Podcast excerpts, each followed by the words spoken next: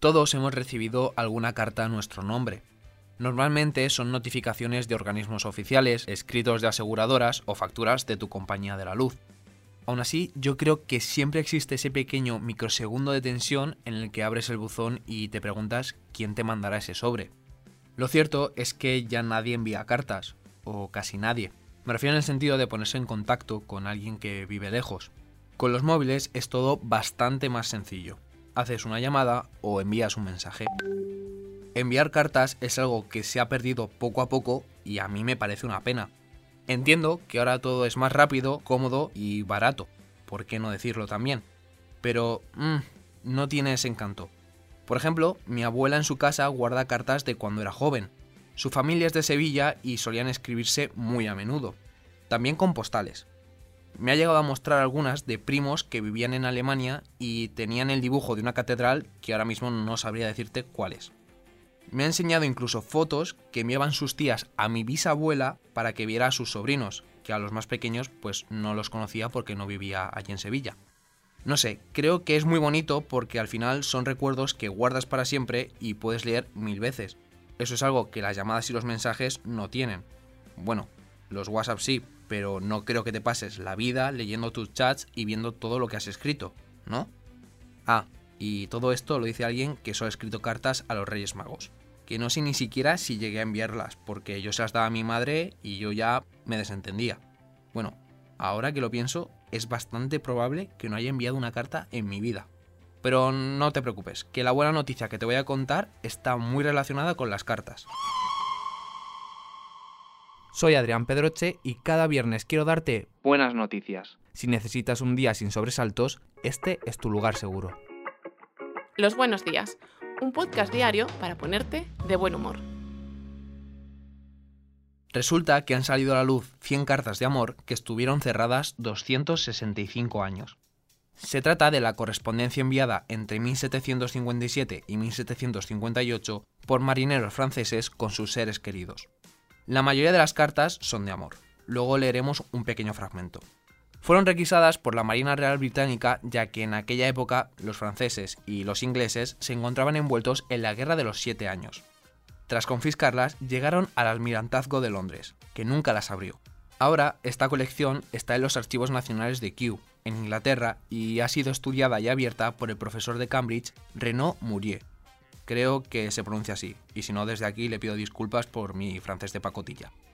Más allá del aspecto técnico, donde se han encontrado diferentes tipos de alfabetización, lo más importante me parece el contenido. ¿Qué se dirían hace 265 años? Pues bien, el profesor dice que son cartas universales, es decir, que detallan a la perfección cómo era la gente de la época y cómo vivían. Hay cartas de madres a hijos marineros, de hermanos a hermanos y sobre todo de esposas a maridos. Y es que más de la mitad estaban escritas por mujeres, Aquí te dejo un fragmento que Marie Dubosc escribía a su marido en una de las cartas. Podría pasarme la noche escribiéndote. Soy tu fiel esposa. Buenas noches, mi querido amigo. Es medianoche. Creo que es hora de que descanse. Me da pena que los pobres hombres nunca pudieran leer las cartas de sus familiares, pero a la vez me parece increíble que podamos leer algo tan original como esto, que seguramente si no se hubiera confiscado, quizá estaría perdido en el fondo del mar. Para la persona extraordinaria de hoy te voy a hablar de alguien tan, tan, tan especial que hasta le han hecho una estatua por su buen corazón. Sebi Hall, un joven británico, tenía solo 17 años cuando decidió que lo que quería hacer el resto de su vida era ayudar a los demás.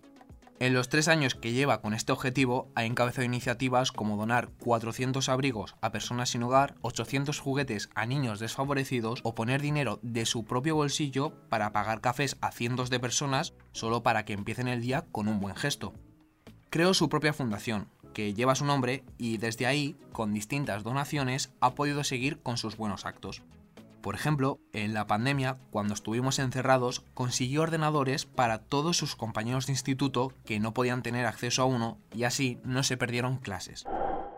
Ahora, una compañía británica de snacks le ha nombrado la persona más amable de Reino Unido en 2023. Con motivo de ese galardón, la empresa le ha creado una estatua a tamaño real que está en Londres, la capital del país. Tras un tiempo allí, la llevarán de forma permanente a Lichfield, su ciudad natal, Sin duda es la forma más original que he visto de homenajear los buenos actos de alguien.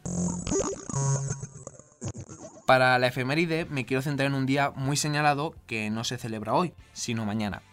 Este sábado 25 de noviembre es el Día Internacional de la Eliminación de la Violencia contra la Mujer.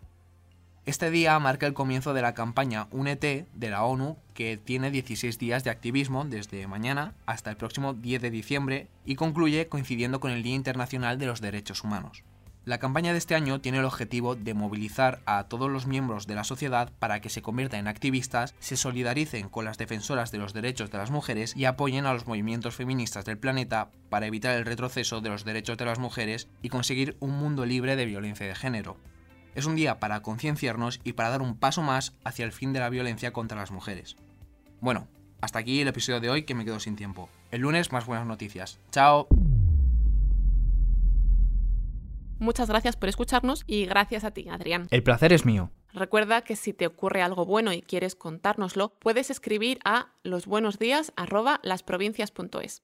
Este podcast ha sido escrito por Adrián Pedroche. La edición es de Amalia Yusta y Paco Sánchez. El diseño sonoro es de Rodrigo Ortiz de Zarate y la producción de Miquel Abastida y Tamara Villena. De lunes a viernes te esperamos en la web del periódico o en tu plataforma de audio favorita.